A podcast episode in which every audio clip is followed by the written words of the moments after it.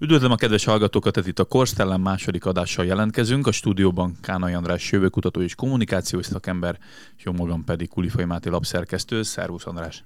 Szia Máté, üdvözlöm a hallgatókat! A mostani adásban a Főként az ukrajnai háború kapcsán jutott eszünkbe ez a téma, hogy valójában egy ilyen hiszterikus korban élünk, egy, én úgy fogalmaztam meg, aztán majd legfeljebb felülírott, hogy milyen kifejezéseket használok, hogy a hisztéria korszaka köszöntött be, ugyanis a társadalmi kérdéseket most már nem racionális alapon megfontoltan, objektíven, tények alapján ítéljük meg, hanem kizárólag érzelmi alapon. Ráadásul ezek az érzelmek is a, a szélsőséges irányba gravitálnak. Mondhatjuk azt, hogy a hisztéria korában élünk, és hogy ilyen nagyon nem volt még a történelemben?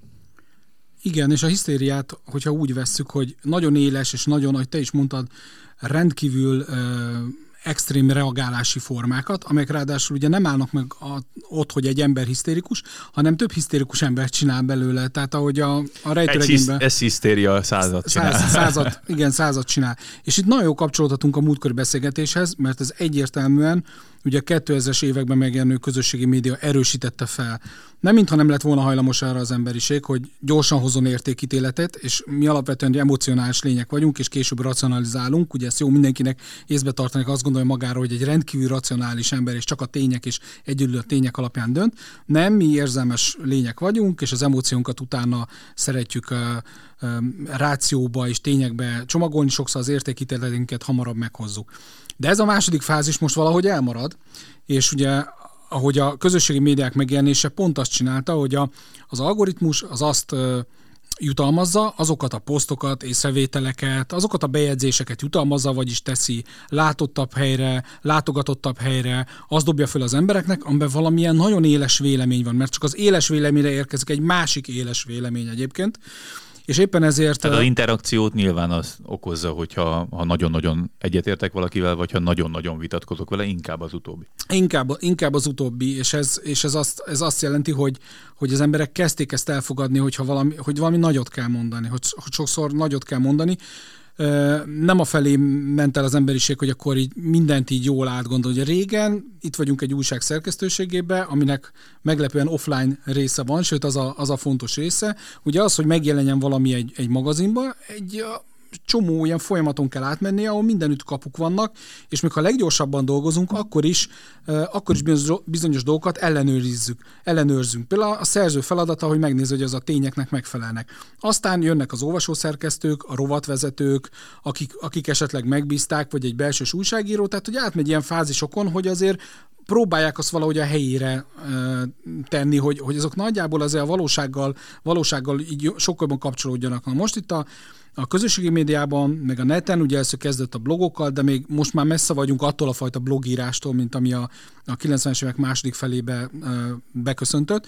Most minden gyors, minden kevés karakter áll rendelkezés. Ugye ezt is beszéltük múltkor, amikor kérdezte, hogy a Twitter miért nem terjedt el. Nagyon kevés karakterszámba, ugye ezt tanítják közösségi médiásoknak, hogy, hogy mennyit, ö, mennyit kell, vagy mennyit ajánlatos írni, hogy elolvassák az emberek, az egyre kevesebb. Ráadásul ugye ahogy mérik az embereknek a figyelme is egyre kevesebb másodpercig tart. Tehát minden az irányba megy, hogy, hogy rövid üzenetek legyenek. Ha viszont rövid üzenetek vannak, akkor azzal lehet hatást elérni, hogy az a rövid üzenet bizony igen, kiveri a biztosítékot sokszor. Ez egy picit azért elszomorító, hogy hogy most már az értékét valaminek abban mérjük, hogy az arra mennyi like, mennyi kattintás, mennyi nézettség, mennyi hallgatottság, mennyi dühös fej, mennyi komment érkezik. Tehát most adott esetben például egy ilyen podcastet meghallgat mondjuk ezer ember, és abból az ezer emberből, hogyha 7-800 nagyon elgondolkodik, otthon beszélget erről, kicsit másképp látja a világot, akkor én azt mondom, hogy fú, te, 800 emberre hatással vagyunk. Még van egy olyan beszélgetés, amit megnéz hirtelen felindulásban, majd meghallgat mondjuk nem tudom, százezer ember. Nem biztos, hogy minden esetben ö, tényleg valódi értéket kreál a hallgatás során, hanem mondjuk egy érzelmi felfogadott állapotot hoz létre. Nyilván ez talán egy picit a podcasteknél más, mert azért, ha hosszan hallgatsz valamit, akkor az, az egy, egy, ez egy ponton már túlnyúlik azért az érzelmi ö, síkon, de posztoknál tényleg ez van, hogy, hogy melyik a melyik a jó posztoló, melyik a jó tartalomgyártó, az, a, aki, akinél iszonyú sok visszajelzést, vagy nagy elérést kap. Holott nem biztos, hogy az értéket pont ebben kellene mérni, de viszont azt se lehet azért elválasztani, hogy, hogy ha valami nagyon népszerű, az azt jelenti, hogy értékelik az emberek. Persze, régen is megvolt ez, ha most arra gondolsz csak, nem, nem az írásra gondolok, de mondjuk, ha az írásra gondolok, akkor ott van szegény Orwell. Úgy halt meg azon a távoli uh, házban, ahol befejezte az 1984-et, hogy nagyon beteg volt, nem volt gazdag, nem állt az ajta előtt a világ minden nap, hogy találkozom vele, hogy kedves mester, míg ma tényleg úgy tekintünk rá, mint egy hűvös brit profétára, aki előre megmondta, hogy az emberiség nagyjából hogyan viselkedik, de ha nem is mondta meg, akkor pontosan leírta ezeket a, a folyamatokat, tipizálta, hogy szokás mondani, hogy a 84-ben nem figyelem, figyelem, nem kézikönyvet írt, hanem egy regény, tehát hogy nem kell a megismételni, benne van. Vagy ott, és a halála után lett híres, úgymond. Vagy ott van Gogh, akinek a, a festményei szinte semmit nem értek az életébe, aztán most meg mit tenne az ember, hogyha ott lennének azok a szép képek a nappaliában. Szóval, hogy ez megvolt régen is, hogy, hogy mást fogadtunk el népszerűnek, mást emeltek piedesztára az emberek, csak most extrém visszacsatolási fázisban vagyunk, ami azt jelenti, hogy ezek az értékítéletek sokkal gyorsabbak, és a, a digitális lábnyom miatt egyszerűen sokkal több. Régen, hogyha valakiről írtak egy rossz kritikát, tehát mondjuk vegyük azt, hogy megint mondok egy mást, József Attila temetésen ugye pár ember vett részt, míg ma jól tudjuk, és mindenki, aki nem elfogult, az, az észreveti, hogy a magyar irodalom legnagyobb alakja, a világirodalom szinten is az egyik legnagyobb költő. De mégis pár ember vett részt a temetésen, mert semmire nem tartották, volt, volt valami, írtak róla azért a, a nyugatban, meg volt pár ilyen, ilyen dolog, de hát, de hát mégse tartották, mégse, mégse, mégse kapta meg azt az életében.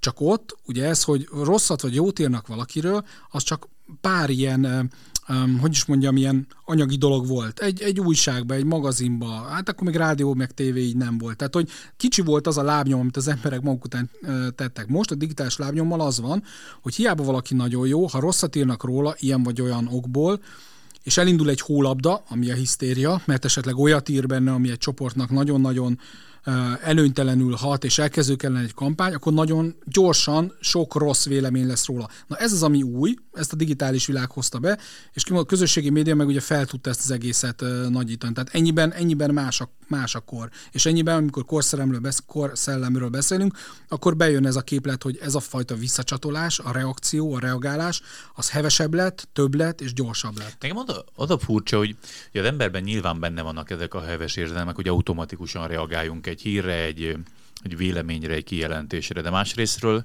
ami nekem speciális, és ez az ukrajnai háború kapcsán azért nagyon kijött, hogy mint hogyha ilyen vírusként terjedne az azonos érzés. Tehát ugyanúgy érzek, mint a tömeg hatás. Tehát, hogy valami, miért nincs az, hogy én máshogy érzek? Hogy, hogy a rajongás és a, a, a dű az párhuzamosan növekedik, vagy kioltja egymást. Tehát van egy olyan jelenség, most legalábbis az ukrán háború kapcsán, ami szerintem egy egészen meghökkentő következmény, hogy, hogy a, a, a társadalmak széles rétegei egyként léptek bele ebbe a, ebbe a háborús pszichózisba, ahol hisztérikusan érzelmi alapon kell megítélni az egészet, mert ha nem, nem így ítéljük meg, akkor, akkor automatikusan jó vagy rossz emberré eh, válunk. Egyébként, ha csatoljak itt vissza egyébként egy háborút megelőző podcast adásunkra. Időnként ráolvasták, mint ahogy nagyon sok mindenkire ráolvasták, de ránk is ráolvasták ezt a bírálatot, hogy miért beszéltünk arról, hogy, hogy a nyugat hisztérizál akkor, amikor orosz támadást vizionál. Mi is beszéltünk arról, hogy mindig ígérgetik, hogy na most, most, most támadnak az oroszok. E, ez az időpont, amikor támadnak. Most már tényleg támadnak az oroszok, és akkor poénból kiraktam én is egy olyan posztot, hogy előbb-utóbb biztos, hogy el fogják találni. És végül csak eltalálták, hogy tényleg támadnak az oroszok, de, de utólag azt mondom, hogy nyilván itt a, a világ nálam sokkal okosabb és szakképzettebb szakemberei sem teljesen tudták ezt előre megjeleníteni, beszámolni és, és vizionálni, hogy mi fog történni, mert nyilván ezt Putyinon és egy pár szakképzett szakért, vagy hírszerzőn kívül kevés ember tudta, hogy ez a támadás mikor és hogyan zajlik majd, de a, az adásunk, az akkori adásunk, ami a hisztériáról szólt, vagy egy picit e- ezt a, ezt a feszültségkeltésről, azt szerintem a mai napig megállja a helyét, mert úgy tűnik, hogy a ukrán háború kirobbanásától függetlenül volt egy ilyen, ilyen gerjesztett, megágyazott, előre feltuningolt érzelmi állapota az egész világnak, amibe csöppent bele az ukrán háború. Rosszul látom? Nem, és előttünk van két év Covid. Tehát, hogy a, az emberiség mentális állapota az, az egyre csak rosszabb. Most, most nem, is a, nem is erkölcsi, meg, meg ilyen dolgokról beszélek, mert nyilván az világnézet megítés kérdése, ki mit fogad el jónak, rossznak, tehát ez a, pont, pont ez a világnézet. Hanem az, hogy itt maradt rajtunk a nyugati világon egy járvány, ami egyrészt végig söpört úgy, hogy nagyon sok halottat hagyott, de leginkább ö, olyan, olyan mentális változásokat hagyott, mint hogy ne menj ki az utcára, maszkba legyél, a gyerekek ne menjenek iskolába, ne találkozz emberekkel. Családtagokkal. Családtagokkal. És ugye ezek most, most nem is arról van szó, amikor ezt felemlegetem, hogy ezek nem voltak igazak, vagy nem voltak jogosak, vagy nem volt alapjuk, vagy nem ezt kellett volna tenni, hanem ezek ez alatt a két év alatt, amiben ráadásul ilyen, ilyen sűrű váltogatások voltak az érzelmekben, meg a lehetőségekben. Tehát, hogy hogy az egyik nap még bement az ember a munkájára, másik nap akkor innentől kezdve három hónapig semmi, nem is tudtuk, hogy mi lesz. Tehát, hogy Mikor lesz vége? Egy, igen, egy ilyen... Egy ilyen lesz-e oltóanyag? Lesz-e oltóanyag, egy ilyen erkély bunker lét, amiben ugye legelőször eltettem azt a New York Times cikket, ami teljesen jogos volt, azt mondta, hogy ha minden jó halad, akkor 18 hónapon belül lesz. 18 hónap múlva lesz vakcina, ugye nem, nem, nem mondjuk 3 éven belül. Tehát jött ez, karantén, bunkerlét, uh, akkor megélt a, a a amerikai lakosság, ugye a WC papír lett a jelképe a magyar lakosságnak, meg én emlékszem ezekre, éjjel mentünk a, a, a bevásárolni olyan helyre, és az emberek, mintha nem lenne holnap, mint tényleg háború lett volna, olyan dolgokat vettek, hogy látszott rajtuk, hogy ilyet jó, soha nem vettek. Jó, de ez pánik, ez még nem a hisztéria igen, része, de azt, nem? Igen, ez nem a hisztéria. Azt akartam ezzel mondani, hogy aztán jött, hogy oké, rendben, akkor kimeltünk, jön a nyár, lehet nyaralni. Aztán megint jött egy ősz, tehát ez a hullámoknak a kérdése. Azt akarom mondani, hogy mentálisan, mire ez a háború ö, beköszöntött, addigra előttünk voltak olyan dolgok, vagy mögöttünk voltak olyan dolgok, amik azért lenyomatot hagytak az embereken. Ez, ez teljesen kétségkívül így van. Ezt, ezt mindenki, mindenki tudhatja, hogy egyszerre volt benne az aggodalom, egyszerre volt benne a kiengedés. Hát Tehát, hogy ez a... nyilván olyan érzelmi tragédiákat élt át rengeteg ember, aki elveszítette a hozzátartozóját úgy, hogy Na, nem még erről nem is beszéltem, vagy, vagy hallott róla, vagy több tudja. Ember meghalt. Erről akkor a munkahelyek elvesztése, akkor az ágazatok bedőlése, és stb. stb. Tehát, hogy így ért minket ez az, ez az egész. És amikor, amikor elkezdődött, és azóta is, um, annyira erős a, a tamtam dob, hogy, hogy nagyon, nagyon nehéz itt, itt hátraállni az embereknek, és azt mondani, hogy picit gondolkozunk már logikusan, mert ugye a háború az egy érzelmi dolog, ráadásul ugye a mobiltelefonnak köszönhetően naponta óránként akármennyi felvételt tudunk nézni, ami nagyon erősen megmozdítja az embereket, hiszen mi egy olyan generáció vagyunk, a szüleink is egy olyan generáció, a 45 után születettek generációja, akik nem éltek háborúba. Tehát volt 56-ban egy párna Budapesten, meg vidéken is, de nem volt világháború jellege. Nyugaton meg talán ennyi se volt, úgymond csak terrortámadások voltak, tehát ilyen nem. Tehát az embereket így, így nagyon, hogy mondjam, mentálisan készületlenül és, és nagyon rosszul érte. És ebbe, ebben, a, ebben az állapotában az ember pánik dolgokat tesz, és, és hirtelen csinál, ö, ö, olyan, olyan mozdulatai vannak, olyan akcióinak, reakciói vannak, ami lehet, hogy úgymond békeidőben egy, egy jobb állapottal nem ilyen lett volna. És ez hozzájárul az, hogyha ha valaki nézi, tehát hogy nem csak arról van szó, hogy, hogy a hisztéria, amit te is mondtál, az, az egy ilyen járványos dolog. Tehát pont, pont az a, a lényege, hogyha, hogyha azt... Egyébként a pánik hangulat is ilyen, de repülőtéren egyszer csak elkezd valami ki sírva, üvöltve rohanni, igen. akkor mindenki hirtelen megijed, és néha a koncerteken van ilyen, Ezt hogy igazából nem is kellett volna. A híres Beatles bejátszás, ugye a, ugye a Beatlemaniának az egyik része, amit néztek, nem is értettek az amerikaiak, hogy, hogy hogy lehet ilyen heves érzelmeket, és ha a három sorra mögöttem álló is elkezd így sikoltozni, akkor nyilván az ember is elkezd sikoltozni előtte, tehát ez tipikus hisztéria, csak ez most áttevődött digitális térbe. És nagyon érdekes számomra, figyelem a, a Covid-nál is figyeltem a, a hazai szakértőket, hogy hogyan állnak hozzá, milyen kommunikációs ö, vesznek föl, hogyan dolgoznak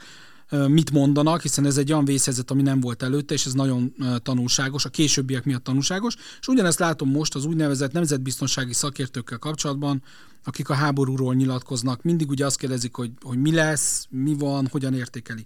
Itt úgy látom, hogy három osztatú lett ez a, ez a tábla. Van egy része, most neveket nyilván nem mondok, van egy része, aki, aki egyértelműen orosz barát, vagy inkább orosz felé viszi a dolgokat, és az ő szemszögükből néz, és nem is azt mondja, hogy drukkolok nekik, hogy eltiporják azt az országot, de valahogy, valahogy mégis így afelé húz.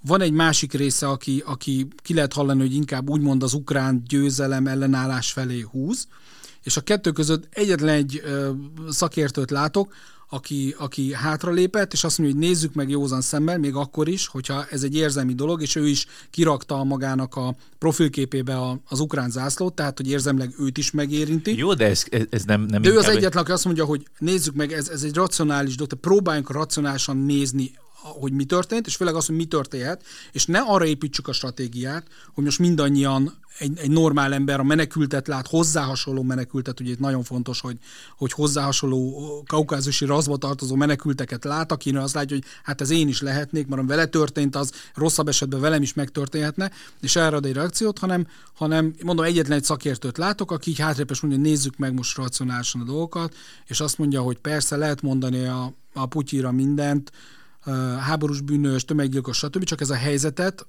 aminek van egy racionális felülete, ezzel nem segít semmit. És ugyanide tartozik valószínűleg az olajembargó, ugyan tartozik más, de ugye itt bejön a képbe az, hogy hogy ja, hallgatókat hallom már most a fülembe, hogy kérdezik, hogy ki ez a szakértő. Robert C. Castell. Igen. Tehát őt, őt, őt, látom egy, egyetlennek, aki, aki nem, nem az egyik fél és másik fél mellé állt, hanem, hanem azt mondja, hogy ez a helyzet most hol tart, hová úgymond fajulhat, hogy hova juthat el, és milyen racionális döntéseket kéne meghozni, még akkor is, ha a, a mobiltelefonunk, és emiatt a szemünk, és emiatt a tudatunk tele van menekültek, halottak képével, adatával, információjával. Na ez az, ami ebben a korban nagyon nehezen megy. És nyilván valaki minél közelebb van hozzá, érzelmileg, stb., tehát hogy mondjuk olyan származású, igen. érintettségű, nehezebb, de egyszerűen ezt meg kell tennünk, mert az európai kultúrának az egyik része az, az ez egy nagyon erős racionalitásra épült, és úgy hoztak döntéseket. Persze nagyon sokan nem racionális döntés, nagyon sokan hitbeli döntés, de hogy, de hogy ilyen, meg, ilyen óriás megoldatlan helyzeteknél egy picit azért kéne gondolkodni. Na, ezt nem segíti elő a mostani korszellem. Viszont az érdekes, most pont ugyanennél az asztalnál ült pár nappal Torockai László, mi hazánk elnök, és ő is ugyanezt mondta, hogy például neki vannak nagyon ö, kedves lengyel barátai, és hogy egyszerűen nem tudja felfogni, hogy hogyan vesztek meg ennyire a lengyelek is például, hogy a, az eddigi racionális, ö, nemzeti érdek alapú politizálást felváltotta egy ilyen nem számít semmi, hanem csak, csak az érzelmek, meg indulatok teljes megélése. Tehát egy picit én azt látom egyébként, és ő, ő is ezt említette, és ebben az egy dologban azért egyetértek vele, hogy mint a magyar társadalomban valamiért ez kevésbé hatna, vagy gyűrűzne be ez a hisztéria. Nem állítom, hogy így van, mert azért a hazai komment szekciót, meg oldalakat azért látjuk, és, és a hazai sajtót is. Viszont az, az tény is való, hogy valahogy a, a, azért a például a kormánynak az álláspontja a választások előtt egy annyira ilyen pacifista, de távolságtartó álláspont volt, amit egyébként, hogy mondja, meg is szavaztak az emberek. Tehát, hogyha összeadom az összes mondjuk olyan pátra leadott szavazatot, aki nem ezt a fajta hisztérikus hozzáállását domborította ki a, a háborúnak, akkor azért ez egy elég masszív társadalmi tömeg, ami nem egy ilyen ilyen szélsőségekbe hajló feltétlenül, hanem inkább egy, egy ilyen racionális döntés mellett voksolt, például, hogy a magyar érdeket figyeljük egy ilyen helyzetbe, és hogy azt, hogy a háború ne gyűrözzön be ide. Jól, jól érzem, hogy ez, ez nem, ez, ez, ez nem, akkor nem hisztériát akar, hanem inkább egy mm, hideg fejjel gondolkodást, vagy, vagy nagyon optimista is vagyok. Szerintem mind a kettő benne van, de hogy benne van egy adag pragmatizmus, és az említett elemző is a pragmatizmust hiányolja, a, kimondottan a nyugati döntéshozóknak, mintha, mintha lenne egy üzletember, és azt mondaná, hogy most egy hónapra előre tervezek. És mi lesz két év van? Nem érdekel, hát egy hónapra tervezek. Tehát a fegyverszálltással ezt a fajtát, ezt a fajta igen. kommunikációt Bocs, teszik. Ki, igen. Csak kiegészítő kérdés, mert pont erre válaszolsz, hogy, hogy a, a legnagyobb döbbenet számomra az, hogy azok az emberek, akik pozícióban ülnek, politikusok, vezetők, döntéshozók is egész kontinensnek a sorsát is meghatározzák, még őket is elkapja olyan szinten a hisztéria, hogy sok esetben ilyen saját maguknak ártó, vagy látszólag gazdaságilag öngyilkosnak tűnő döntéseket is meghoznak a hisztérikus folyamatban. Például teszem azt, hogy amikor Volodymyr Zelenszky felszólal egy parlamentbe, akkor állva könnyes szemmel tapsolnak meg egy olyan beszédet, ami békeidőben elhajtanák őt melegebb éghajlatra, mert, mert úgy szídja, meg kiforgatja a saját történetüket. Tehát valahogy ez a hisztéria elkapta a nyugati vezetőket is, csak ezt akartam kérdezni. Na de itt bejön egy, egy nagyon érdekes dolog, ami, amikor hisztériáról beszélünk, egy létező tényező. Hogyha valaki a, a Twittert olvas, én igyekszem a, a Twitteren a, Hát a leg, legtöbb nyilván a amerikai oldal az, az nem orosz barát, tehát hogy ezt megértem, így van a kondicionálva. Egyszerűen valaki, ez, ez történelmi előzmény, a, az, a, az előzmény birodalommal volt a nagy harc, stb. stb. stb. És, és az, a, az a nagyon fura, és a hisztériában mindig ez van, és a Twittert nézed, vagy a, a Redditet nézed, ami, ami tulajdonképpen szerintem még, a leg, még az egyik legfontosabb közösségi média, akkor azt látod, hogy amit nem engednek a hisztérikus állapotba, hogy te középen állj. Tehát, hogy, hogy a, a, a hisztérikus mentalitásban az a nehéz, hogy azt akarják, hogy oda sodródj, ahol ő van. Tehát, hogy nem is lehet. Nem ezt, és akkor bejön már, már az, hogy te nem is gondolhatod másképp, nem is mondhatod másképp. Ha másképp mondod, és akkor jönnek a, a jelzők, a címkék, a, a stb. Mm. Tehát, hogy, hogy nincsen meg ez a fajta mérlegelés, hanem innentől kezdve egy vélemény van egy irányba kell húzni, és akkor tegyük fel azt, hogy teljesen, teljesen igaz van, tehát akkor is hol marad az érvelés, hol marad az egésznek a megvitatása. Kritikus gondolkodás, Kritikus persze. gondolkodás. Tehát, hogy, hogy... Hát ráadásul itt most arról beszélek, hogy egymással ellentétes politikai oldalon levő politikusok is egy irányba húznak ebbe a tekintetbe. Olyan emberek, akik a, azért a politika tele van érzelmekkel, tehát nem mondhatjuk azt, hogy fú, de rettentő idegen a politikai vezetőktől azt, hogy tömeghisztériát látnak, érzelmi felfokozott helyzetet látnak, válságot látnak, akár háborút látnak, mégis úgy viselkedik rengeteg politikus, amilyen meghökkentőnek tűnik külső szemmel, hogy mégis hogy, miért, miért érzelmi alapon hoznak meg döntéseket. Egy megoldási javaslat van csak, a, vagy megoldás van csak a fejemben, hogy a, a, a közhangulattal szemben nem lehet eveszni. Ezt akartam mondani. Tehát amikor annyira hisztérikus a hangulat, és ugye Európa azt is megéli, és egy, egy nyugatinak, egy nyugati embertől még messzebb van, mert ugye mondjuk egy, egy lengyel megérte a, a 80-as ö, szükségállapotot, tehát amikor az avic járta, hogy milyen a lengyel kenyér, vagy milyen a lengyel szendvics, két, két szelet között egy harmadik, tehát ilyen állapotokat megéltek. Amikor valaki NDK-ból jön, és tudja, hogy ott volt egy amerikai hadsereg, itt volt egy szovjet hadsereg, amikor valaki Csehszlovákiából jön, Cseh vagy Szlovákiából, és tudja, hogy mi történt 68 hogy mekkora uh, hatalmas sereg támadta meg, vagy ugye magyar köztudatban néha nem mondják el, de hát 56-ban egy óriási sereg jött ellen, tehát esélyünk sem volt semmilyen módon uh, uh, sem, tehát hogy egy óriási hadsereggel jött a Szovjetunió, mint birodalom, hogy eltörölje az ellenállást. Nekünk ezek ilyen konkrét történelmi tapasztalataink a nyugatiaknak, nincs ilyen, hanem, és most kijön ebbe az egész háborúba, hogy igazából Európának nincs hadserege és azzal szembesülnek, hogy, hogy nincs, nincs, nincs hadsereg, de itt valamit kéne tenni, és akkor jönnek ezek a, jönnek ezek a kommunikációs kapkodások. És akkor onnan tudod, hogy a, a hisztéria, a közleményt is hisztérizálta, és a felmérések is ezt jól mutatják, hogy, hogy mit gondolnak az emberek, így, így mondjuk Európa szerte, erről az egész helyzetről.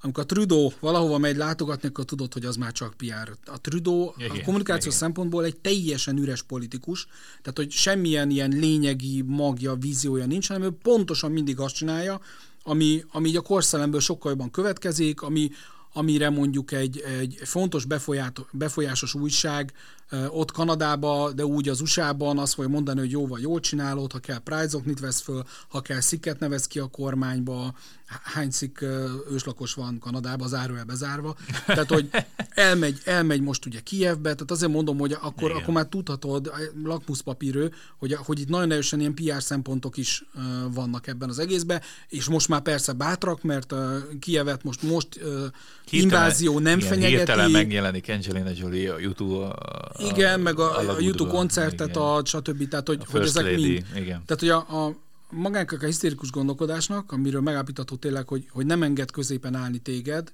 és egy csomó kérdésben így van, vagy nem enged a másik oldalon állni, tehát ugye ez már megint egy kérdés, de most mondjuk maradjunk ennél, ö, ott, ott bejön ez, a politikusok ezt fölismerik. Tehát ugyanúgy, ahogy hogy mi nézzük ö, magánemberek a közösségi médiát, és leveszünk belőle egy közhangulatot, ugye nyilván ez a buborékunktól függ, hogy kik a barátaink, igen, mit igen, követünk. Igen. Én mindig, mindig próbálok mind a két oldalt, hogy így mondjam, mindenbe követni, hogy abból, abból próbálom leszűrni, de hogy, hogy ránk azért ez hat nagyon. Tehát, hogy sokkal gyorsabbat. És vannak szoftverek, vannak algoritmusok, amit te alkalmazhatsz, és megnézhet, hogy adott kérdésben a Facebookon mi a sentiment, mi a hangulat. Ugyanúgy meg tudod csinálni ezt a Twitteren is. Tehát, hogy le tudod szedni, ezek, ezek napi dolgok. Már nem, már nem kell megkérdezni ezer embert, meg felhívni, mint az 50-es év vagy 60-as években Amerikában, viszonylag gyorsan, gyorsan. És szerintem ezt rögtön látták, hogy háború, kiörül a háborúnak, senki se örül neki, megerősíti azokat a azokat az előfeltevéseket, amik Oroszország iránt és Putyin iránt joggal, jogtalan érztek az emberek, megerősíti, tehát itt egy út van emögé állni. Csak ugye itt meg... Még... Hát jó, de most olajemborgóról beszélünk, tehát most már messze nem arról van szó, hogy hogy kommunikálok, keltem a feszültséget. Még arról sincsen szó, hogy, hogy jó, Zelenszky felszólal, és akkor könnyes szemmel megtapsolás, és, és közös fotó, és, és ellátogatunk a kievi elnöki rezidenciára a homokzsákok előtt egy jó kis szelfire, vagy nem tudom, tehát, hogy vonatúton a v a csonka v elutaznak a Zelenszkihez, hogy ezek már messze nem PR és kommunikációs fogások csak, hanem konkrét, gyakorlati, következő 10-20-30 évet meghatározó drasztikus döntésekbe torkolnak. Most ez vagy az van, hogy a vírus visszafordíthatatlanul megfertőzte a gazdatestet, és, és, és ezért automatizmus, hogy utána a gazdatest olyan döntéseket produkál és olyan tüneteket, vagy arról van szó, hogy, hogy, hogy tényleg azt látják, hogy nem lehet máshogy tenni.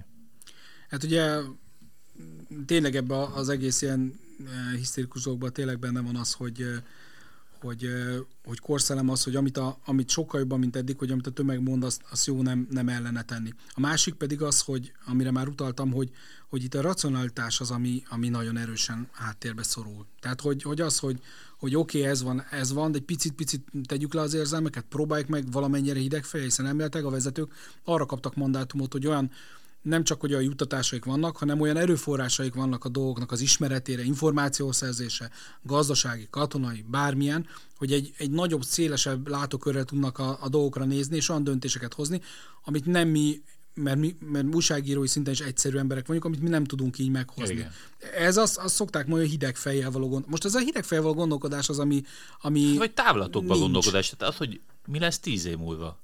Mert lesz, Oroszország is lesz. Szerintem itt, Lehet, két, hogy itt Putin, a két év múlva nem. Putyin, tehát hogy most van háború. Lehet, hogy másfél év múlva már egyáltalán nem lesz háború. Ugye, és akkor igen, mi lesz? Ugye én, én a, a, az egyik énem jövőkutató, és jövőkutatók szenáriókkal dolgoznak, ami azt jelenti, hogy megnézzünk egy lehetséges trendet, irányt, piacot, stb., és akkor azt nézzük meg, hogy milyen irányokba mehet el, ha ez történik, ha az történik, eznek a változásnak mi lehet a hatása.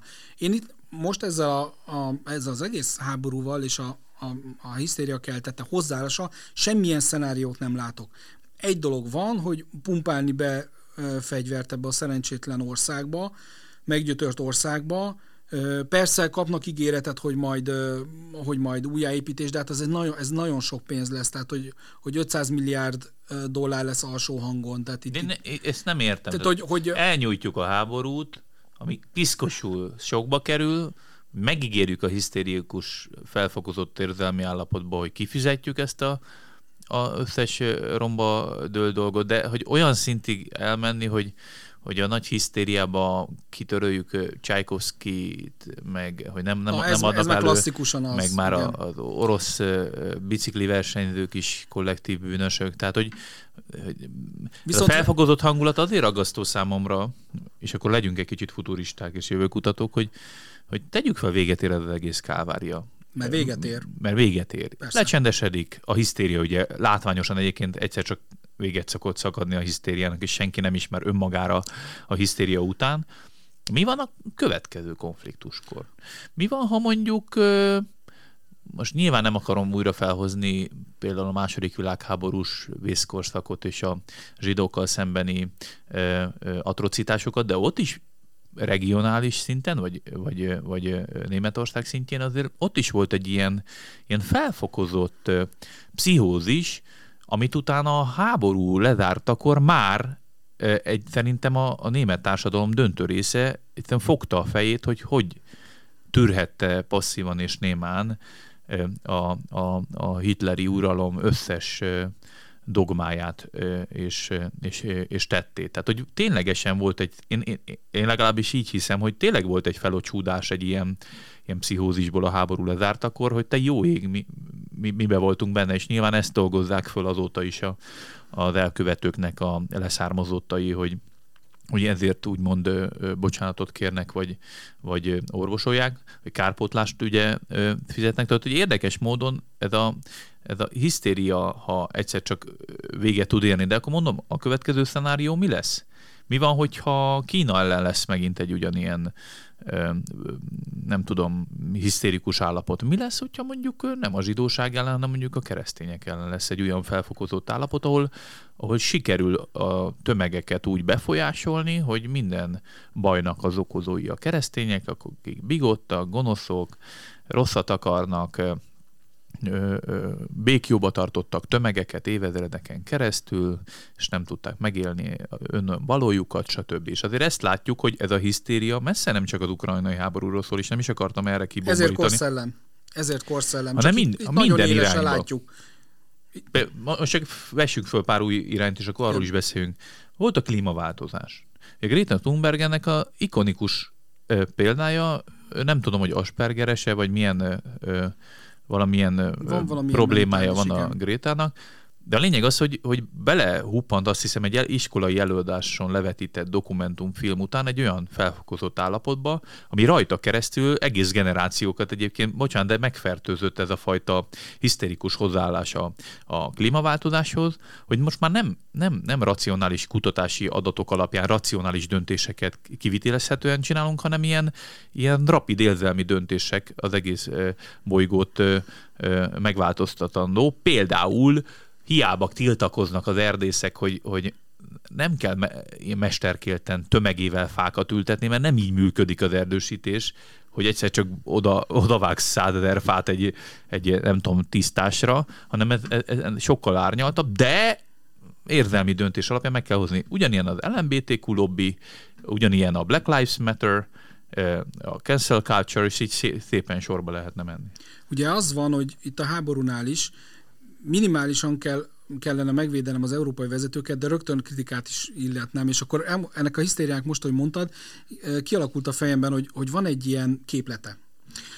Uh, ugye európai vezet, az európai vezetők, ugye megindult ez az invázió, mikor február végén, ha jól emlékszem. Közepén, aha, vagy nem Köz, tudom, igen. Valahol február, igen. És uh, rettenetes gyorsan uh, döntöttek. Ugye ez mindenkit meglepett, hogy Európa így össze tudja magát uh, kapni, mikor, mikor dolgokról négy évig vitatkozik, tehát Igen. egy egész, Igen. egészen, tehát hogy, hogy nagyon, nagyon, nagyon, nagyon gyorsan, és hogyha emlékszel, nem volt szó még fegyverszállításokról, hanem arról volt szó, hogy tárgyalasztalhoz kell, meg kell állítani az egész dolgot valahogy, még nem volt szó, és ha most visszaemlékszik a hallgató is, mindenki először csak küldünk, küldünk sisakot küldünk, nem tudom, élelmiszer, tök, tök egyértelmű minden. És akkor onnan jutottunk el oda, hogy ja, lengyelek átküldtek 200 tankot, már csak egy tabut nem lépett át a nyugat, egyetlen egy tabut nem lépett át a, a vadászgépet. Tehát az egy, amit nem lépett át, de gyanítom, hogy nem is kell átlépnie, hogyha, hogyha tüzérségi támogatást megkapja ott Kelet-Ukrajna. Na de az a lényege, hogy úgy mondjuk, és ez, ez talán képlet az egész hisztéria dolognak, hogy van egy erős, történik valami, és van egy erős insight kommunikációban, így mondjuk, vagyis egy olyan, olyan igazság, amit a fogyasztó milyen megél. A háború esetében az volt, hogy a háború rossz, az oroszok kezdték el, miért kezdték el, ezt meg kell állítani, mert te is visszatán, hogyha visszaemlékszel az érzelmeidre, én azért megrémültem, tehát hogy azért az volt bennem, hogy, hogy és úgy ismertük az orosz hadsereget, hogy hát ezt elsöpri ez most pár óra, mindenki, nem csak mi, hanem a, a, a CIA, aki előre tudta, hogy, hogy azért lesz támadás, azt hogy ez ennyi, ez egy nap, két nap, három nap, talán megállnak ott, talán mi, és akkor elgondolkodhatott egy magyar, egy lengyel meg pláne, hogy mi van, nem állnak meg a határnál, mi van, ha hétvágyuk lesz. Tehát, hogy benne volt ebbe egy olyan, hogy, hogy ez egy nagyon erős érzem, ez az insight. Rosszat csináltak az oroszok, ők az agresszorok, ezzel valamit kell csinálni. Ez a jogos. Ez szerintem százalékban egyetértett mindenki. A klímaváltozásnál ez az insight pedig az, hogy, hogy úgy érezzük, és a mérések szerint a mérések azt mutatják, hogy egyre szélsőségesebb időjárási helyzetek állnak elő. Tegyük hozzá nagyon erős zárójelbe, hogy 1880 óta van adatunk, és a Föld történetében ez azért nagyon kicsi korszak, de, de akkor is vegyük a trendeket, hogy, hogy ez van. Ez, tehát megvan az erős insight. Na, az a kérdés, hogy erre hogyan reagálunk. És például ugye a háborútól most elmegyünk a klímaváltozásig. Az egyik reakció az volt, És a, a hisztériának, azt nem is hisztériának mondanám, mert ugye a mozgalmi része hisztéria, de a másik része az üzleti része. Tehát oké, okay, akkor minden autógyártó azt mondta, hogy lecseréljük a modelljeinket a benzinesről. Hm. Azt mondja Európai Unió, hogy 2030-35 után nem akar bizonyos nagyvárosokba beengedni autókat, csak zöld rendszámmal, hibridet sem, tehát dízel, hibrid az mind-mind-mind. Én nem is, nem, igen, nem is javasolnám, hogy valaki ilyet ezt őszintén mondom, ez teljesen egyértelmű, hogy e felé megyünk. Na de akkor tegy, és, és csináljuk... Vitatkoznék, de van egy másik. Igen. És akkor, és akkor vannak, ilyen elkezd, elkezdődött az egész villámgyorsan, napelemek, szélerőművek, ö, vízbe telepített szélerőművek, stb. És akkor jöttek, elkezdtek jönni a, a normálisabb hangok, nem normálisabb, ez nem jó szó, realistább, akik ebbe a, a hisztériába, ami megint mondom, egy jogos megfigyelésen alapult, insighton alapult, azt mondták, hogy oké, okay, rendben, de biztos, hogy az a megoldás, hogy olyan szélkerekeket csinálunk, amelyek 20 év múlva itt lesznek óriási mennyiségben, nem tudjuk őket újrahasznosítani, a szélkerekeket le kell betonozni írtózatosan, a napelemekhez szükséges dolgokat majd gyerekek a körmükkel bányásszák elő, vagy ha nem, akkor hatalmas környezeti károkat okozva. Jó az nekünk, ha az autó nem pöfékel ugyan a városba, de ami megtermeli az áramot, az nem lesz kevésbé e, jó, vagy így most a... Hát meg az akkumulátorokat nem tudják. Akkumulátorokat, hova, hova igen, óriási a fejlődik, a, a, a, yeah. az energiatermelés költsége olcsóbb, de hát ezek, ezek nem az, nem az a teljes jó megoldás, viszont nagyon gyorsan kellett valamit tenni, mert azt mindenki jól látja, hogy az autó, ha kipufog, akkor az büdös, és tudjuk jól, hogy az rosszat tesz.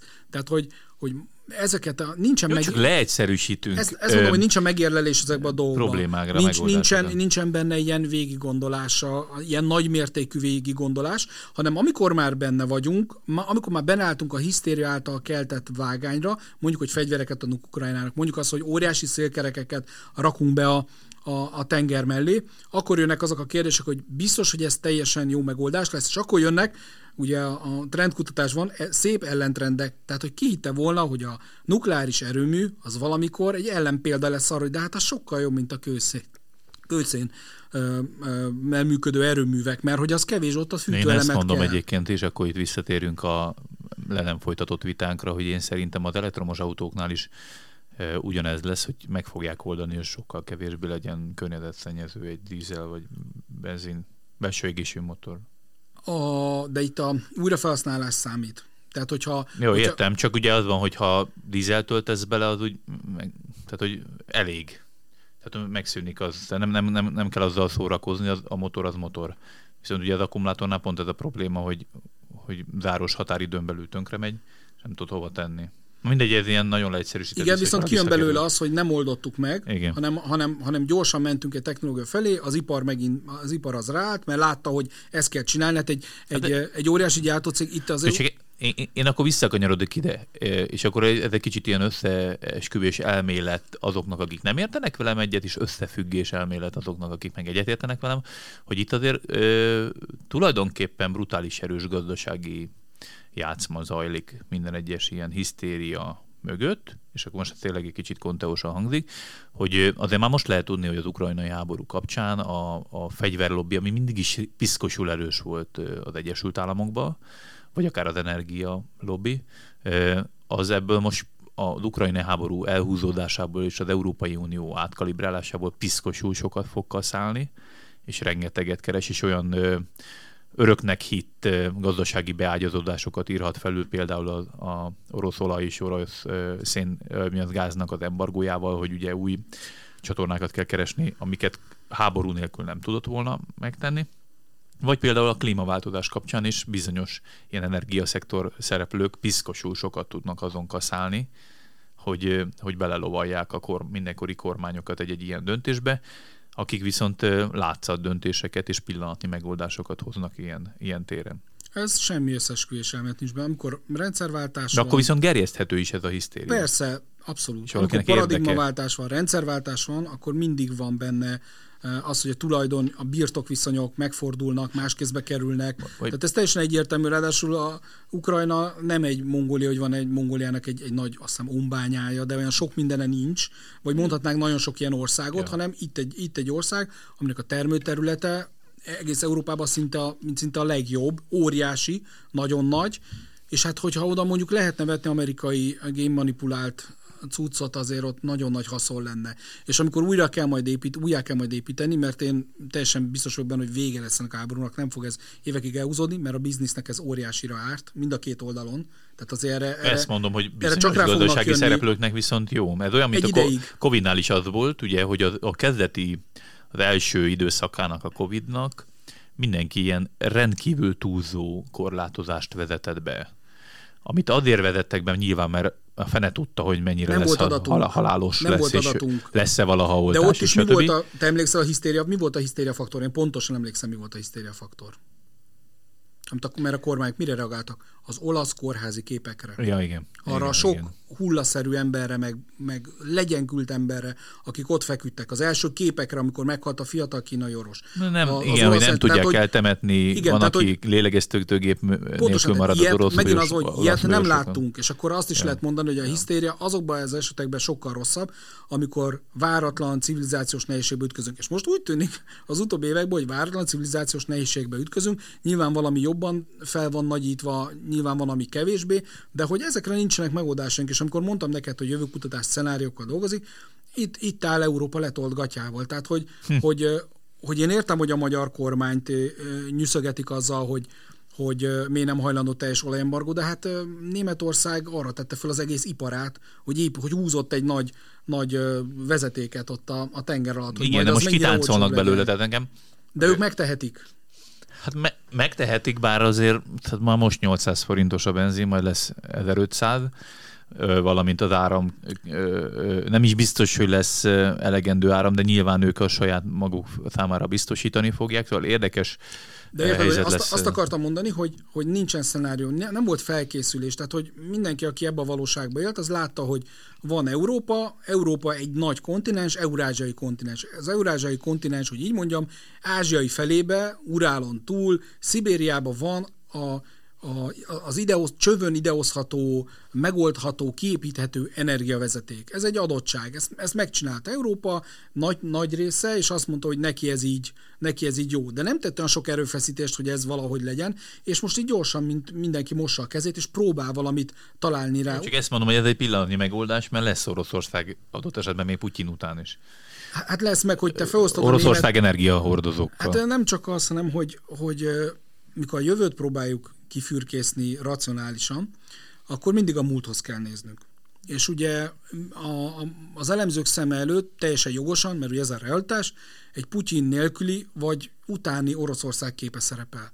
Na most, ha az a hasonlat be, be, be fog esetleg jönni, hogy mint a németeknél, Németország elvesztette az első világháborút, súlyos jóvátételt róttak rá, és bevezettek egy olyan dolgot, ami, ami nem, ami, ami németektől idegen volt, ez pedig az úgynevezett demokrácia. Uh-huh. Tehát az egy Poroszországból jövő, tekintélyelvű, hierarchikus, katonai társadalom volt az egyik rész, ami erőteljesen meghatározta ezt, mindezt. És aki látta azokat a választási kampányokat, amiben végül a nácik kerültek ki, nyilván voltak ott más tényezők, és az lehet, hogy arra épült a hitleri kampánya, hogy rendet csinálunk. Tehát az egész plakát, az egész kommunikáció arról szólt, hogy rend. Ezért kellettek szimbólumok. Na most képzeljünk egy Oroszországot, ahol, ahol elveszti ezt a háborút, ugye gazdaságilag a földbe gyalulják, mert, mert ugye itt az a, a, számukra az a legrosszabb, hogy ez a ennek a, a szankciónak a hatásai, ezek, ezek nagyon hosszú távú következmények. A háború, az elvesztett fegyverek, minden, az emberek, hát ez demográfiai, ami náluk van, egyébként ukránoknál is. Tehát hát, ez egy katasztrófa. Sok Na most, igen, most képzeljünk el egy olyan Oroszországot, ami, ami átmegy ezeken, és azt mondja neki a nyugat, hogy ha jó fiúk lesztek, akkor, akkor itt lesz pénzparipa, fegyver, és stb. stb. És akkor erre mondják azok, akik az orosz társadalmat ismerik, és nem lebecsmérelve, meg nem úgy, hogy ez egy kicsit másik társadalom. A demokráciát nem abban a nyugati értelemben veszi, ahogy mi másfajta dolgokra van szocializálva, most ezzel lehet lamentálni, hogy, hogy rossz de más. És mi van akkor, ha jön, jön ott egy olyan ember, aki azt mondja, hogy visszaálltam a régi Oroszország dicsőségét, és mondjuk fiatal lesz, és nagyon értelmes lesz, és mondjuk a, a közösség médiát azt pontosan és jó használja. Ugye Putyinnak a képein is mindig azt sugalja, Né, Nézd András, és látom, hogy már vannak névötleteid is. nem, nem mondtam ki Navalnyi nevét. Életlenül sem mondtam ki. Szóval, hogy aki, aki pontosan ért, hogy hogyan működik a propaganda, ezt jó játsza, megkapja hozzá azt a nyugati támogatást, mert azt mondják, hogy nyugatnak is azért hosszú az a, az a érdeke, hogy legyen valakivel, tud beszélni, ne, ne 20 hadúr legyen majd Oroszország helyén, mert akkor egy Afrika lesz belőle. Tehát, hogy, hogy kell majd ott egy vezető, akivel meg kell egyezni. De, de közben van arra is esély, hogy sikerül, nem? Hogy? Hát adott esetben egy ilyen ö, nyugati barát ö, Oroszországot kreálni. Hát, nem tudom, egy ilyen Jelcin esetében ugye ezt megpróbálták, és utána, utána egyszer csak majd, hogy nem a semmiből jött Vladimir Putyin, aki... Hát ez az, hogy nem a semmiből, ezért hát most mondtam. úgy értem, hogy igen. De tudod miért? Azért, mert a 90-es években ugye lehet, hogy a hallgatók még emlékeznek, én nagyon élénken emlékszem, amikor kitört a balé Oroszországba egy bizonyos cég fel, akkor minden nap néztem a honlapját a PR szempontból, meg kommunikáció szempontból. A Jukosz olajvállalat. A Jukosz olajvállalatot ugyanúgy, hogy a 90-es években a Boris Jelcin köré csoportosul emberek, akinek oligarchákat néven nevezzük őket, privatizálták. Az egyik a Jukosz volt, tehát egy állami, ami orosz földben lévő energiakincsnek a bevételei egy magánemberhez mentek főleg, ez a Mikhail Hodorkovsky volt. És ugye ő elkövette azt a hibát, amikor mondták, hogy ezt vissza kéne adni az államnak, mert az új vezető azt mondta a 2000-es években, hogy, hogy nem, nem, ez inkább maradjon az államnál, és majd én elosztom, akinek akarom, akkor Hodorkovsky fellázat. Ugye Jukoszt lefoglalták, visszállamosították, ő kapott tíz évet valahol Szibériában, vagy nem tudom hány évet, most, most külföldön van, nyilván Oroszországba nem mehet vissza. Tehát, hogy, és ott én emlékszem, hogy beszéltem olyan ember, akinek akinek orosz az egyik szülője, magyar a másik szülője, és mondta, hogy az emberek úgy élték meg a 90-es éveket, mint a totális káosz, az orosz vagyon elrablásának az időszakát, amikor kiéleződött az, ami a szocializmusban nem volt, hogy vannak nagyon gazdag emberek, akik mindent megtehetnek, meg vannak a nagyon szegény emberek, akik semmit se tehetnek meg, csak nézhetik, hogy a gazdagok hogyan mennek a, a gyorsítósávban, meg hogyan tűnnek föl ezek a, az autók, amiket soha nem láttak azelőtt a Szovjetunió területén, Oroszország területén, és ebbe a, ebbe a mély vízbe csobbant be az a kő, aki azt mondta, hogy, hogy, hogy ezt így visszaveszem egyrészt, másrészt pedig igyekszem azon az embereknek a jóléte az évről évre érezhetőbb legyen. Szóval, hogy, hogy ez a helyzet ugyanúgy kialakulhat. És nem az lett a 90-es években, hogy nem úgy emlékeznek az emberek, hogy Oroszország szerte, hogy de jó volt, amikor végre demokrácia, demokrácia lett yeah, náluk. Yeah. Van két, Oroszország amúgy is, hogy van két óriási nagyvárosa, Szentpétervár meg Moszkva, ott, ott van, mint ahogy a világon minden választásnál a liberális értelmiség inkább ott van, de ugye nem ők adják a választ tóknak a, a, a, a gerincét, tehát hogy nem, nem ők hát fogják ebben Egyébként dönteni. szerintem észak-afrikai, meg közel-keleti országokban is azért átment ez a folyamat, hogy a társadalom nem biztos, hogy teljesen örült annak, hogy, a, hogy a, megpróbáltak ott demokráciát eh, csinálni, nyugatbarát demokráciát. Viszont kicsit evezzünk át, mert ugye Mm, hisztéria koráról beszélünk, és itt azért megemlítettük egy picit ezt a cancel culture-t, meg, meg LMBTQ mozgalmat, stb. És ez azért talán a klíma és háborús érzem, felfokozott érzelmi hangulatnál talán még jobban is beivódik a magyar társadalomban, nem tudom, a közösségi oldalakon keresztül mindenképpen. Tehát érdekes, hogy például a cancel culture-nek a, a, meg ennek a, az egész ilyen cenzúrálós hangulatnak a gyűlöletbeszéd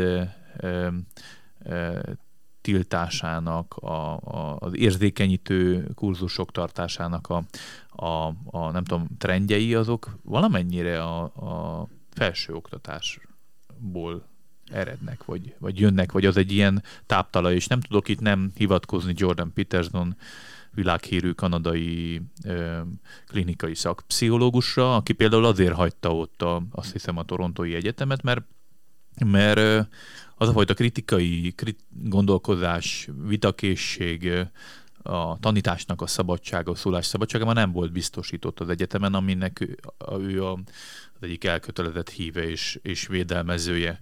Hogy létezik az, hogy pont a, a tudományos világban, a, a, a kutatás területén, a, az oktatás területén, az akadémia területén ennyi, ekkora teret tud nyelni egy ilyen jellegű érzelmi alapú, nem tudom, új társadalmi berendezkedés.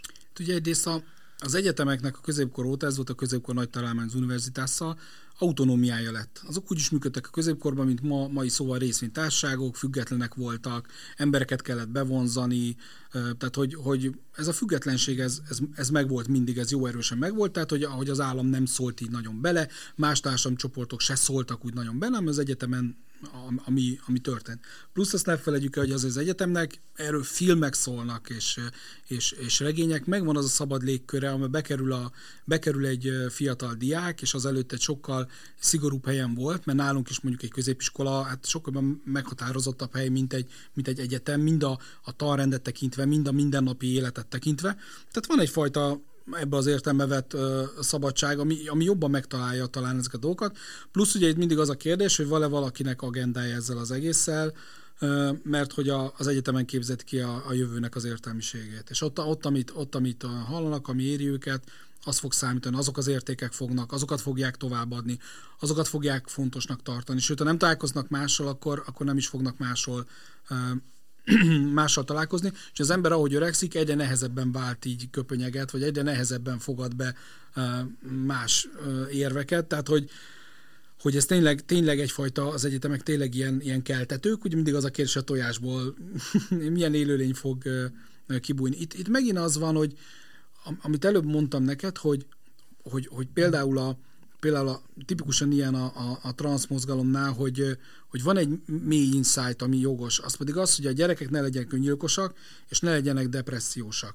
De az arra való választ viszont, viszont nem lehet nagyon nem lehet nagyon megkérdőjelezni, vagy nem lehet vitatkozni, vagy nem lehet, nem lehet valamiféle realizálni, hogy akkor nézzük meg, hogy, hogy tényleg erre a jogos felvetése, hogy ne legyenek öngyilkosok a gyerekek azért, mert életük egy részén másnak érzik magukat, vagy, vagy valamilyen hát, életformát érzelmekkel nehéz vitatkozni. Igen, az érzelmekkel kinek, amúgy is nehéz vitatkozni. Kinek mi? Akkor, akkor mi, mi, erre, mi erre a, a, a, a megoldás? Mai szemmel egyszerre félelmetes, meg, meg abszurd, hogy a, a peterson azért úgy, úgy emlékszem, azért kellett az egyetemet ott hagynia, mert nem volt hajlandó valakit azon a, egy másik nem... Ez eleve illetvilághírű, hogy hogy hozott egy döntést a Torontói Egyetem, hogy hogy a választott nemének megfelelő névmással kell szólítania, és ő azt mondta, hogy nem, ő, ő megtartja a saját szabadságát, hogy úgy szólítsa, hogy szeretné, és nem megy alá ennek a dolognak, nem muszáj a kurzusára járni, stb., de közben tiszteletbe tart mindenkit, és csak, hogy, hogy ezt nem követelhetik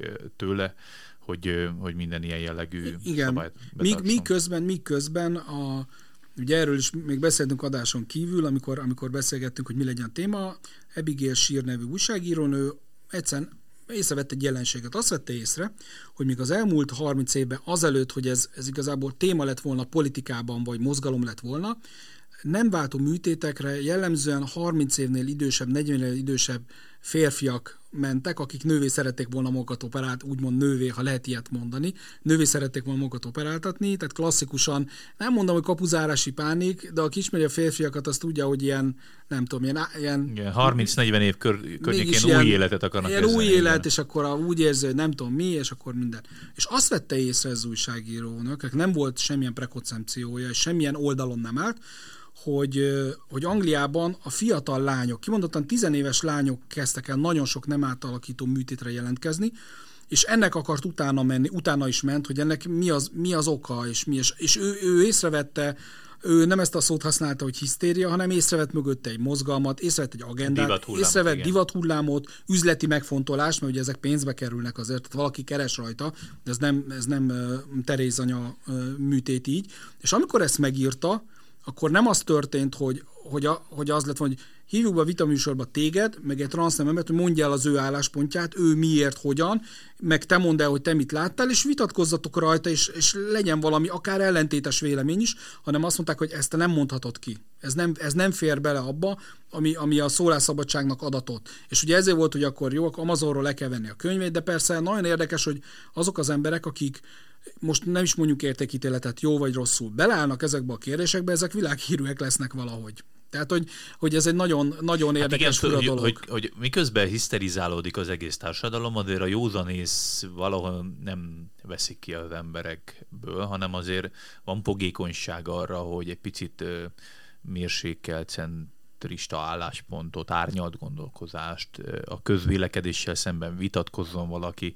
Azért ezt látjuk a, G.K. Rowling esetében is, aki ugyanezt mondta, hogy, hogy kapcsolaton, párkapcsolaton belüli bántalmazást élt át, de közben az lmbtq nagyon támogatja, viszont egyetlen egy dolgot nem tud lenyelni, az pedig a transz ideológiának az a tézise, ami a nemeket eltörölni a biológiai nemiséget, letagadná, és, és azóta ő nagyon beleállt ebbe, hogy akkor is tántoríthatatlanul ezt, ezt vallja, és hát a, a saját sztárbarátai is, is szembefordulnak vele, de közben meg azt, az látszik, hogy azért a jobb oldalon, és most idétlenség most jobb oldalról beszélni, mert nyilván nem így osztlik föl, csak nem tudom, hogy megfogalmazni ezt a, ezt a, a, ezt a társadalmi réteget, de van egy olyan társadalmi réteg, ami érzi annak a veszélyét, hogy azért itt a szólásszabadsága, a gondolat és véleményszabadsága, a vitának a szabadsága sérülhet, és főként egyébként keresztény gondolkozású embereknél van egy ilyen aggódalom, hogy azért a, egyrészt a Szentírás rengeteg érzelmet sért az emberbe, meg ugye azért a, a, a megtérés, vagy az evangéliumnak a hirdetése is végső soron egy olyan folyamat, amikor a, szembesítik az embert a saját cselekedeteivel, annak az, hogy az jó vagy rossz, és kvázi megsértik a, a nem megtért embert abba, hogy ő valójában bűnös ember, eleve ez egy sértő dolog, és amikor ezzel szembesül, ebbe a konfliktusba önmagával szembesül az ember, akkor eldöntheti, hogy akar-e változtatni a, a, a hirdetett hit alapján, vagy sem, és, és fel akar venni egy ilyen hitbeli meggyőződést is megváltoztatja az életét, de e, önmagában ez is rengeteg dolgot sért. És a mostani túlfokozott, hisztérikus társadalmi szabályrendszer és keretrendszer már nem engedi meg azt a fajta szabadságot, ami akár a nyílt vitát, központi narratívával való szembemenést megengedni, és legvégső soron azért ott vannak akkor a keresztények és a keresztény hívők, akiknek tulajdonképpen ilyen karanténba kezdik őket zárni, mint Sánkhájban a, azt a két Covid fertőzöttet, aki miatt lezárják a 16 milliós várost. Ráadásul úgy valami mondtad, most eszembe jutott, hogy, hogy könnyen, könnyen mondhatja egy, egy ilyen kisebbséghez tartozó ember, tehát, tehát mondjuk egy magát transzneműnek mondó ember, hogy nektek könnyű, mert ti a többséghez tartoztok, de nem így van, egyrészt egyáltalán nem így van, Uh, tehát mert, mert a kereszténység az életmód elsősorban, tehát az nyilván megvallás is, az életmód, mert egyébként igen. ugye, egyébként akkor mi, akkor mindenki mondhat mindent magáról. Igen, mindenki kisebbség hirtelen. Igen, igen, és, és a, ha ezt nézzük, akkor Európában egy nagyon marginális kisebbség a, a kereszténység, Amerikában pedig még küzd azért, mintha az 50-es évek még lenne, hogy, hogy mintha többség lenne, de ezt már ezt már ezen a szinten szerintem elvesztette. Tehát mondjuk Igen. a művészeti alkotások terén szokták felhozni, hogy 50-es években milyen tévésók voltak, és most milyen tévésók vannak. Egy, akkor mi volt egy családtört, egy családi Igen. szitkom, és most a Modern Család című, ha valaki lát hát vagy igen. ismeri, az miről szól, mit ad, milyen szereplők vannak, mit akar bemutatni. Tehát, hogy ráadásul ugye mondtál egy nagyon fontos szót, és szerintem ez egy nagyon lényeges ebbe. Én is mondtam, de most ez volt a lényeg, az, hogy érzelmek. Tehát, hogy, hogy itt megint az, hogy a világot hogyan akarjuk berendezni. Úgy akarjuk-e berendezni, hogy mindenből érzelmet csinálunk. Szerintem nagy, nagyon nagy helye van a, az érzelmeknek, ugye különben nincs empátia. Persze. De hogy a döntések meghozatalánál és a kommuni- egymás közötti kommunikációban, társadalom belül ö, tényleg érzelmbe kell vinni, ebben nem vagyok biztos, mert, mert, ha, mert ha ne. egy másik ember mond egy véleményt, Igen. az egy tök erős vélemény, lehet, hogy nem megyezik az enyém. Én mindig, nekem van egy kedvenc mondásom, volt egy nagyon éres amerikai reklámos, most nem teszem a neve, kreatív szakember, és azt a azt a kitűzött hordta magánál, és ez, ez nekem egyfajta ilyen, ilyen tényleg ilyen tételmondat, amit mindig kirakott maga elé, amikor megbeszélés voltak, hogy lehet, hogy a másiknak van igaza. Ez hmm. nagyon fontos. Tehát, hogy ezt, ezt föl, föl kell tartani társadalomba, és ugye a, a hisztérizált helyzet az ezt nem tudja, és a, akkor nincs párbeszéd. Igen, meg ugye eljutunk odáig, hogy tényekkel lehet vitatkozni, véleményekkel is lehet vitatkozni, de érzelmekkel nehéz. Tehát, hogyha te rosszul érzed magad, akkor én nem, most hogy a bánatba vitassam el tőled, hogy, hogy te rosszul érzed magad. Tehát vég, végső soron mégiscsak az van, hogy hogyha mindent az érzelmek dominálnak, akkor van egy ilyen megtámadhatatlansága az álláspontjának Meg nem a kisgyerek ilyen? Hogy csak érzelmek vannak? Abszolút. Igen, a gyerekeinknél is előfordul ez, hogy, hogyha valamiért mondjuk büntetést kap, mert mit tudom én, nem ehet szédességet aznap, vagy nem tudom, nem nézhet mesét, akkor apa soha nem leszel a barátom.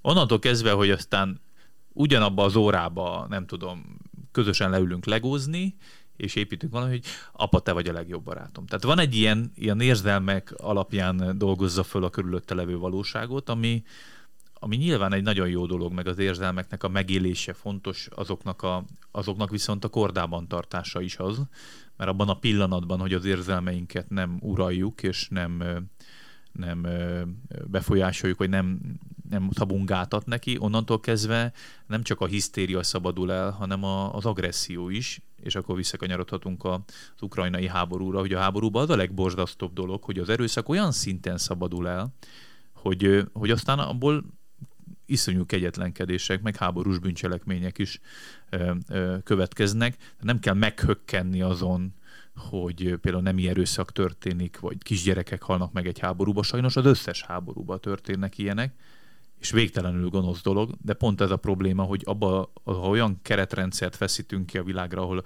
az érzelmeknek semmi nem szab határt, akkor az összes olyan társadalmi berendezkedés megszűnik, ami az önuralomra épül. Mondok, mondok egy olyat, mint talán a hallgatók, aki a Redditet nem ismeri, talán kevésbé nem vesz észre Már másodjára mondod a Redditet, lassan fel fogok regisztrálni a Reddit, pedig fogalmam sincs, hogy működik, csak néha olvasgatok róla dolgokat. Szóval a háború az egyik hisztérikus vonása nem jött át a magyar sajtóba, mert ez a Redditen játszódik le, de nyilván annak kapcsán lejátszódik máshol.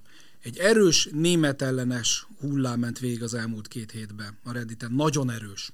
Ami arról szólt, hogy németek már milyenek vagytok, hogy nem adtok fegyvert Ukrajnának. Ez volt a narratíva.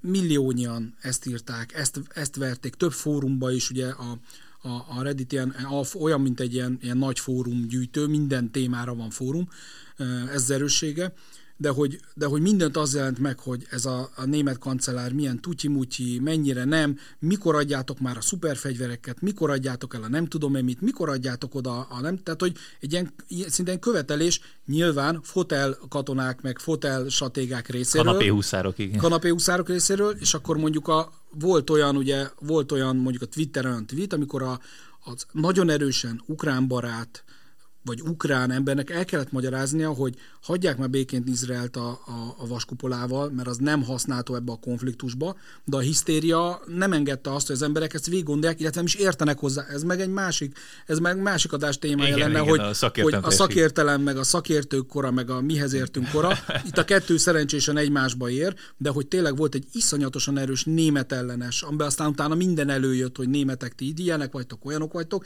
Ez mondom, nem jött át a magyar sajtóba, de ott valami, van félelmetes volt, legalább két hétig tartott, most a németek ugye, ők is meghajolnak a közönet előtt. Olajembargó, akkor viszik azt a pár megmaradt tankot, vagy nem tudom, ami, ami még nekik igen, van, le, stb. Dolgokat, igen. Szóval a, a hisztériának ilyen, ennyire, hogy Európa legnagyobb hatalmát is így el tudja irányítani. Ennyi fér bele a mostani adásunkba, pedig szerintem a téma még bőven hagy kibeszélni valót maga után, de az a helyzet, kedves hallgatók, hogy hogy a komment szekcióban a vélemény és a szólás is szabad. Tehát, hogyha bármivel nem értetek egyet, vitatkoznátok, megsértenétek a beszélgetésben résztvevők érzelmeit, akkor csak bátran tegyétek meg ezt a komment szekcióba. Kánai András és jó magam nevében köszönöm a figyelmeteket. Ez volt a Korszellem második adása. A hisztéria koráról beszéltünk az ukrajnai háború, klímaváltozás, LMBTQ lobby és a cancel culture árnyékában. Jövünk egy hét múlva ugyanígy. Sziasztok!